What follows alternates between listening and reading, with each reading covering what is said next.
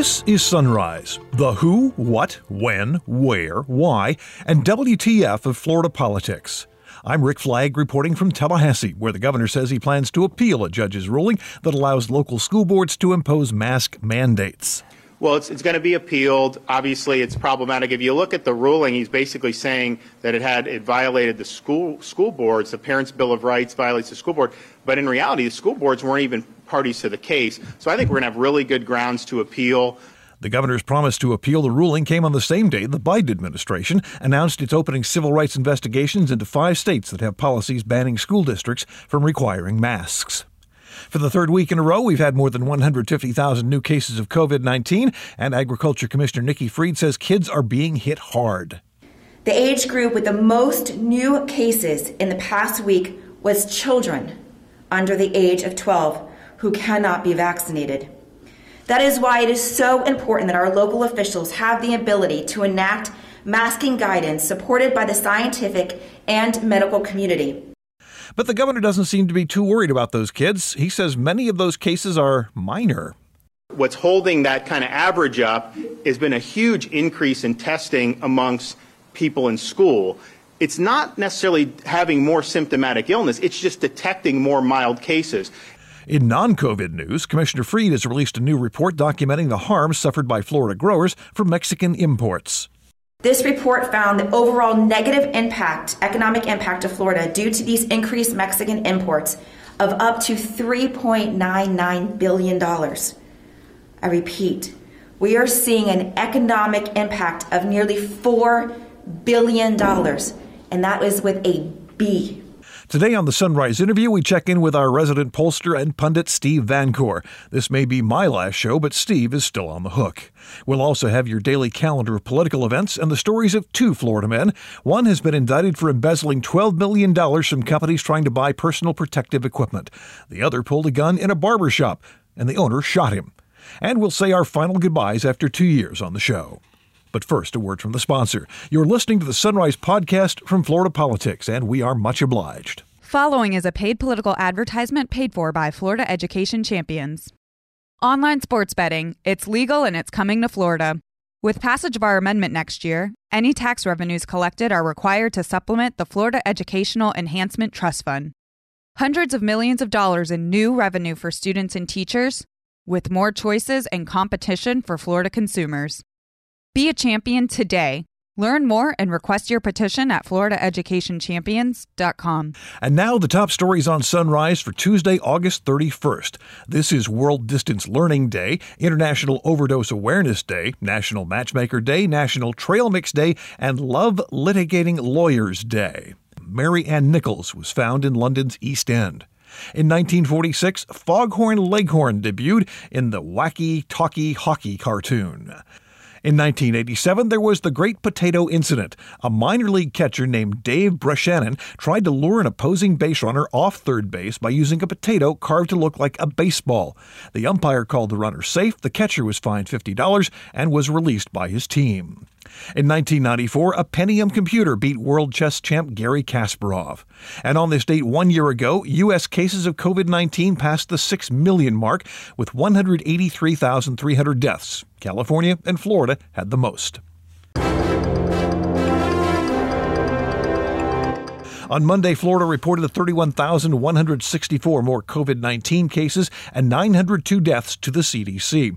In all, Florida has recorded at least 3,231,846 cases of COVID and 44,553 deaths. In the last seven days, the state has added an average of 262 deaths and 21,300 cases every single day.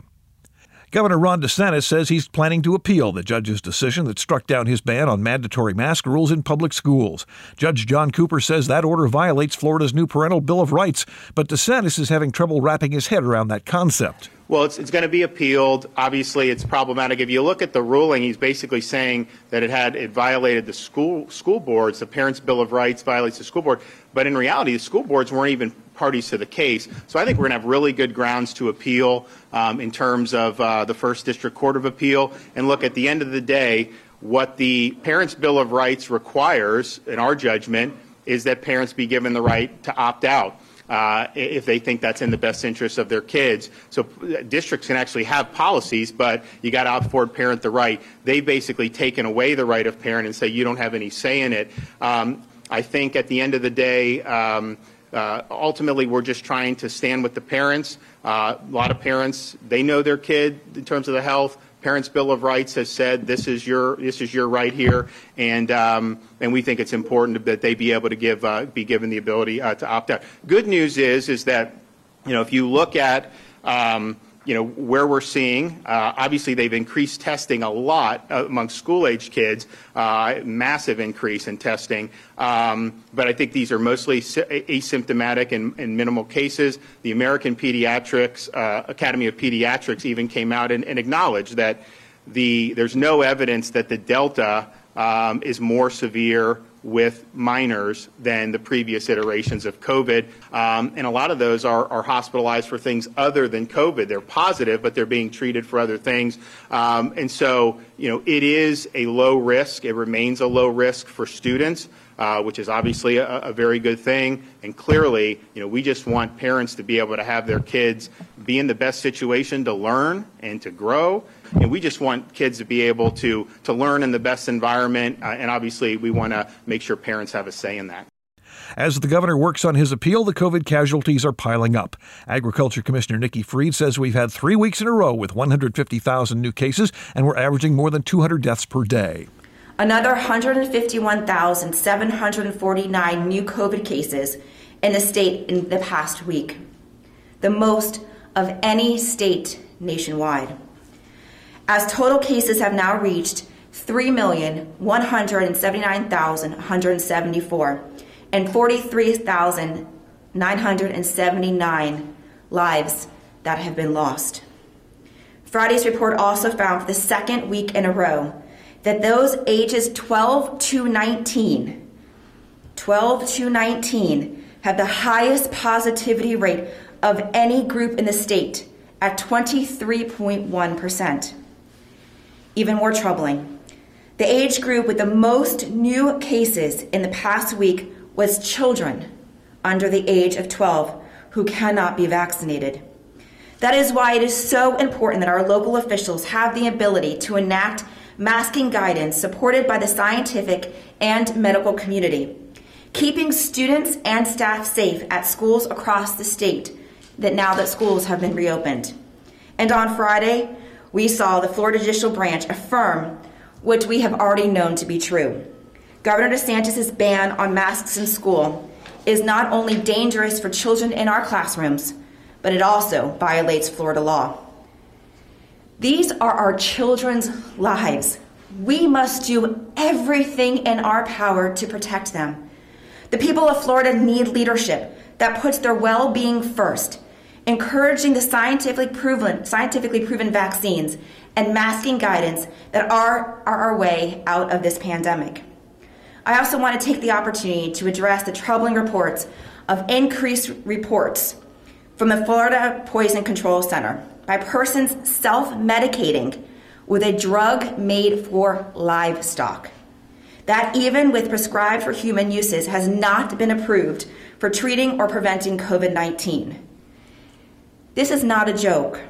There are serious safety concerns taking drugs intended for animals and with self medicating without medical advice. This misinformation circulating out there puts Floridians at risk. We must listen to the science and the medical community when it comes to preventing the COVID 19 and treating it. Promoting the safe and effective vaccines and encouraging mask wearing, which is how we will beat this virus together. We know this. We know that the vaccine is going to slow down the spread of this virus. We know that wearing masks and following CDC guidelines is slowing down the spread of this virus. I am begging again, Floridians go get vaccinated, wear your masks. We don't need to lose another Floridian because of something that we know we can prevent. Go do your part, get vaccinated, wear your mask, and we will all get through this together. What does Governor DeSantis make of the surge, the 450,000 new cases in the past three weeks? Well, he claims it's not as bad as it sounds because many of the newest victims are children. He actually said that. if you look at the cases amongst people over the age of 20, you see a clear decline over the last two weeks, which is obviously a good thing because those are the folks over 50 who are most likely to have serious illness. You are what's holding that kind of average up has been a huge increase in testing amongst people in school it's not necessarily having more symptomatic illness, it's just detecting more mild cases. And so I, if you look at the graph on the number age group testing, it's a huge increase. And so I think they're detecting more mild cases, but I think if you look at the decline in ED visits, I think if you look at the decline in hospital admissions, and I think if you look at the decline in hospital census, you know, those are really the key indicators about where symptomatic illness is. So I think as the whole back to school stuff and some of that testing goes, I think you'll start to see, I actually think it's going down in the school age kids. I just think that they're, they're testing so much that the numbers are being held, but the percent positive I do think is going down. A final note on the Florida death toll to put things in perspective. More people have died of COVID 19 in Florida in the past two weeks than American military members have died in Afghanistan in the past 20 years. A federal judge hears arguments over a controversial law that enhances penalties and creates new crimes in protests that turn violent. The Dream Defenders, the Florida State Conference of the NAACP, and other organizations claim House Bill 1, approved by Republicans and signed by Governor DeSantis this spring, is unconstitutionally vague, has a chilling effect on First Amendment rights, and gives local police too much power. The governor seemed to concede Monday that the law is vulnerable, but he expressed confidence it will eventually be upheld on appeal.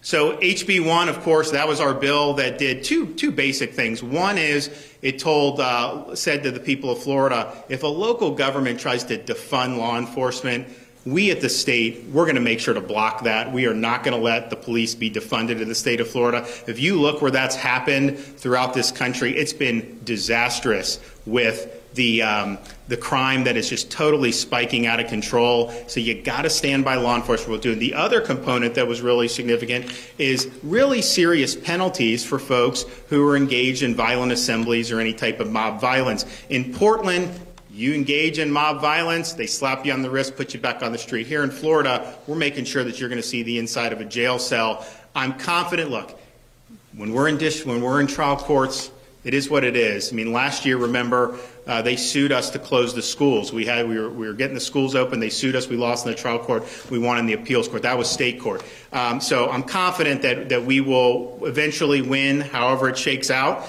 And um, I think that we're safer as a result of, of, of that bill. And I think we were safer as a result last summer when we called out the National Guard. We were working with all the local law enforcement as a team. They knew the governor stood by them 100%, and they were able to really, I think, um, you know, keep order in a way that some of these other cities were not. You can talk about all these important issues that we always talk about education, uh, talk about jobs. Obviously, we've done well economically in Florida, and it's all important. You don't have that baseline of public safety.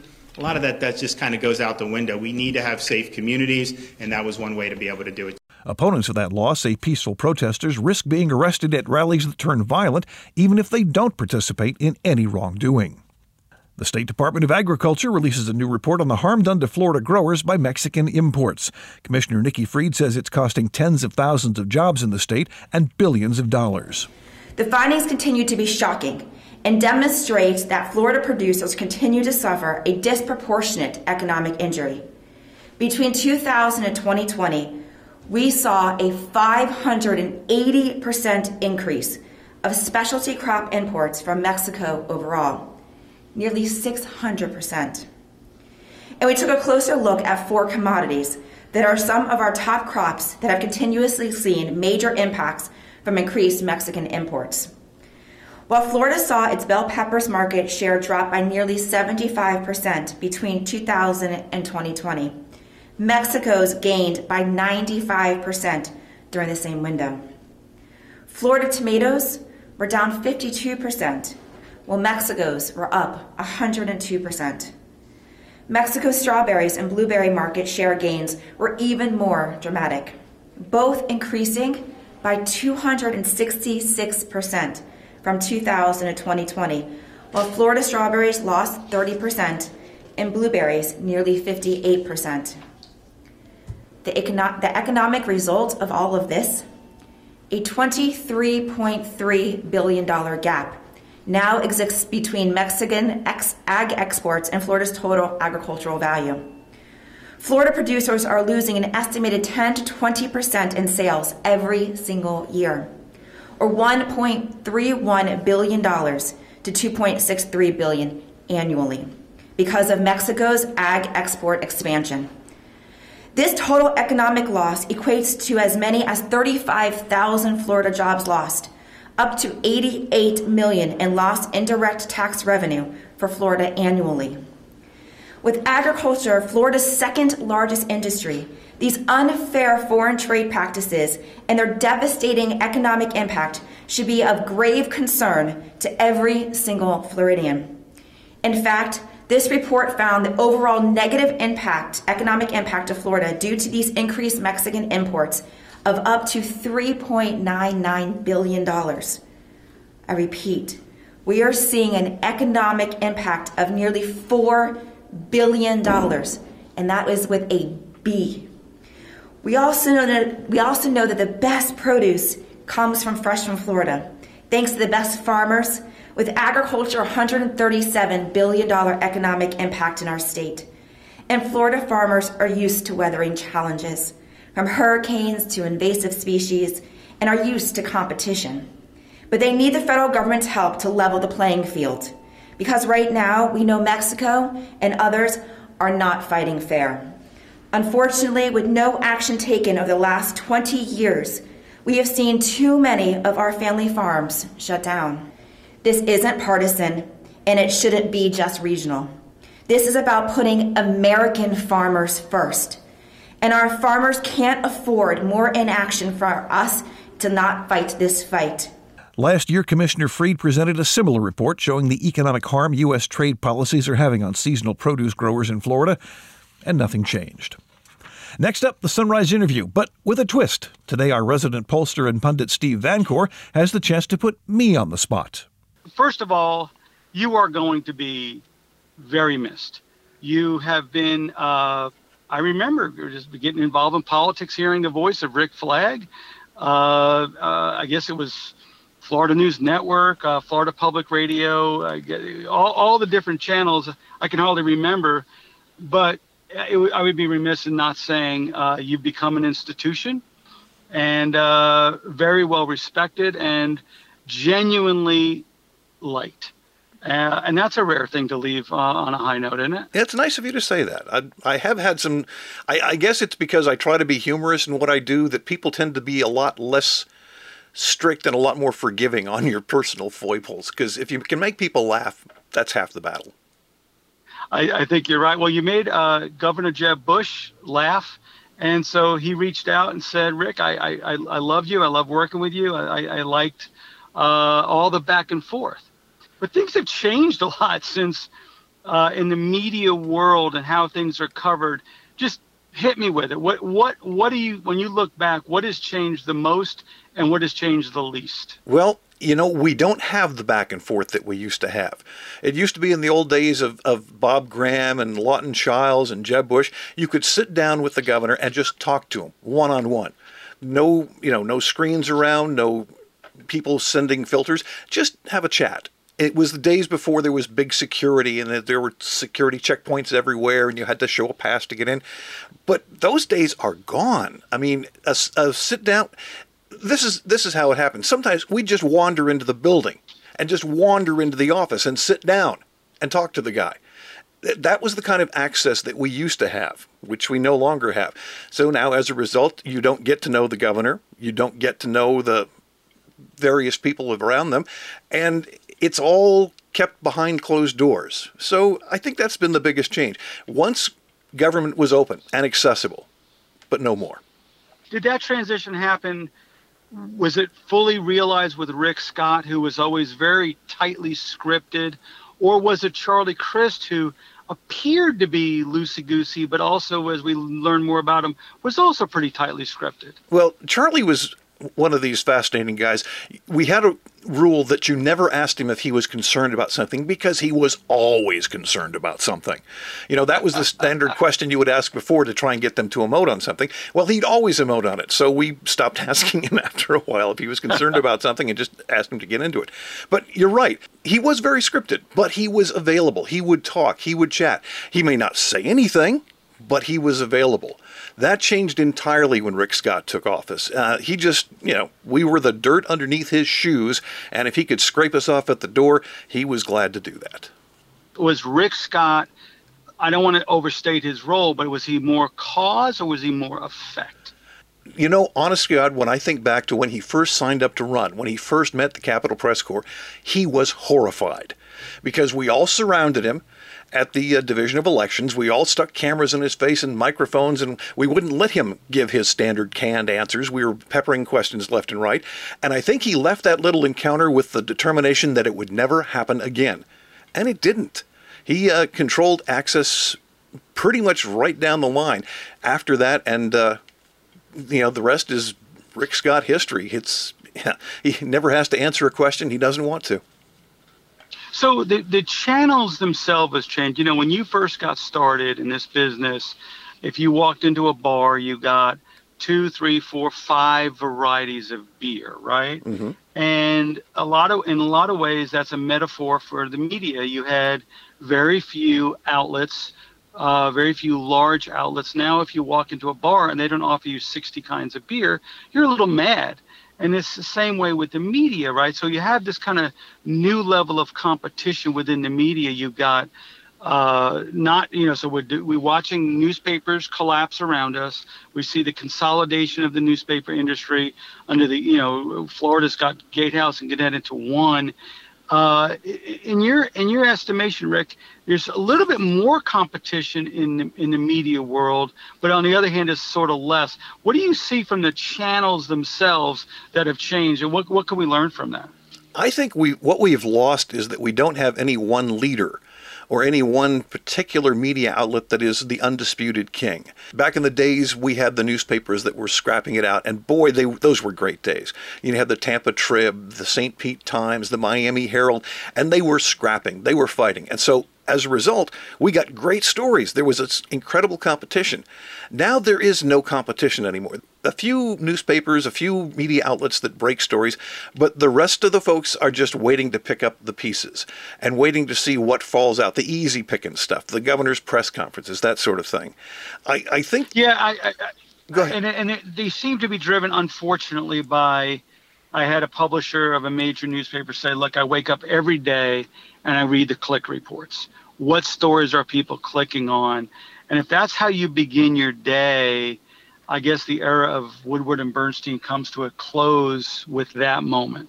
Oh yeah, absolutely. It's it's been the death knell. This whole click, you know, fetish basically if you get enough clicks on any on any story, that's basically the whole concept behind the Florida Man thing. To tell you the truth, we throw that in at the end of the show because we know people love the Florida Man stories. That's our bit of clickbait, but we try not to get it too high up in the broadcast.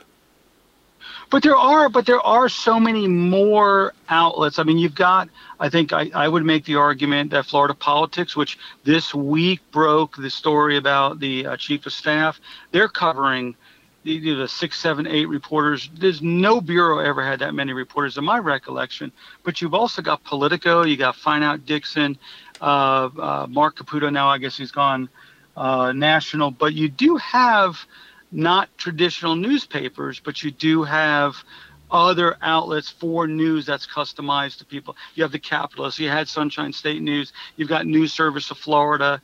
I mean, there, there, there is still, it's not just that strata, right? The newspapers all competing, uh, but you have this kind of other strata in there trying to get get word out there as well. Yeah, that's that strange little layer. We're not quite sure where to put them. They're online. They're they have a presence in print, but they aren't really print. They have a presence in broadcast, but they aren't really broadcast. It's just jack of all trades news. Yeah, and uh, I, I guess the the question, in your opinion, is it better or is it I hear you say things like the good old days. You know, I remember, Rick, I want to get to the question in a second, but I remember sitting in a budget meeting and it was like every one of you just mentioned, there was a reporter sitting in there. And I thought to myself, well, there's a DCF meeting going on. There's another meeting. There's another meeting, but nobody's covering those because they're all covering the, the, the budget appropriations meeting or the, the breaking news or, uh, uh, of this thing. So they gabble, they gaggle together. So the theory of like Gatehouse Gannett was that they could all divide and conquer and, and then distribute it to 20 different news outlets. So I, I think what you're going to say is it was better then than it is now. But is that is that is that fair or, or is it just different? It was better then, but I don't know if I like the the whole you know spread out the stories thing. Basically, everyone ended up coalescing around that one story because that was the big story of the day. You can assign people to the lesser stories of the day, and it, they may not run. So I, I really don't think you gain that much by splitting up and saying we can cover all this other stuff because let's face it, there's there's a limited news hole for state news. It's not local, it's not national, it's kind of the forgotten section of the paper or the forgotten section of the broadcast. So we really have to, you know, there has to be something special for state news to make it. And a lot of times there isn't anything special about state news. No, that's that's fair. And you know, when, when you look at when you again when you started, it was all politics is local. Um, that is clearly no longer the issue. At least you know, in in party races, so much is driven by national media. So I'm getting my full of news. Listen, it was a big deal on Long Island, New York. We had a morning paper and an afternoon paper because if you wanted to know something that was going on locally, that was the uh, in local being defined as New York, uh, you had to read the paper. There wasn't eight different 24-hour news cycle stations that were constantly feeding me with what I wanted to be heard. Yeah, they were just the two news. They were just the two news cycles there, and it was easy to keep up with them. Nowadays, yeah. the, the, news cycle is every hour, on the hour. Yeah, is that rush? Is that rush to get it first? Has that displaced the rush to get it right? Oh yeah, definitely. Um, a, lot of times the instructions will come down just get something on anything as long as we have it there and go back and fix it later but get it on now i really do not like that philosophy and i'm kind of glad that the, the situation i'm in doesn't require that because there's nothing timely about a podcast it's just what happened that day well it's funny because a lot of times i'll be working with reporters and I'll say, look, this is a complicated subject. Would you mind? Of course, I always ask, would you send me the story before you post it so if there's any fact errors, we can correct it ahead of time? Because back 10 years ago, 15 years ago, you'd read about it in the morning paper, the physical thing. Well, if there's a correction to be had, next, at best, you got 7B two days later. Oh, by the way, a little correction. But now you can correct in real time. And literally, the story posts. I call the writer right away. I call my client right away. I get that, that, that, that, that. We fix it before it goes to print uh, what there is to fix, or you get a post publication comment that travels with the story. I, I wonder, part of me likes that because it can make it more accurate. But I think what you're saying is that leads to sloppiness, knowing that you get another crack at the at the at the uh, at the apple. Yeah, if you can fix it after the fact, then you'll you'll have that pressure to go ahead and publish first, and that's not the best thing. I, I often think the newspaper business more than anything is victims of the world we live in where I need to know now and you're going to measure the success of a story by the number of clicks. I think that's an accurate assessment. It's unfortunate, but it is accurate.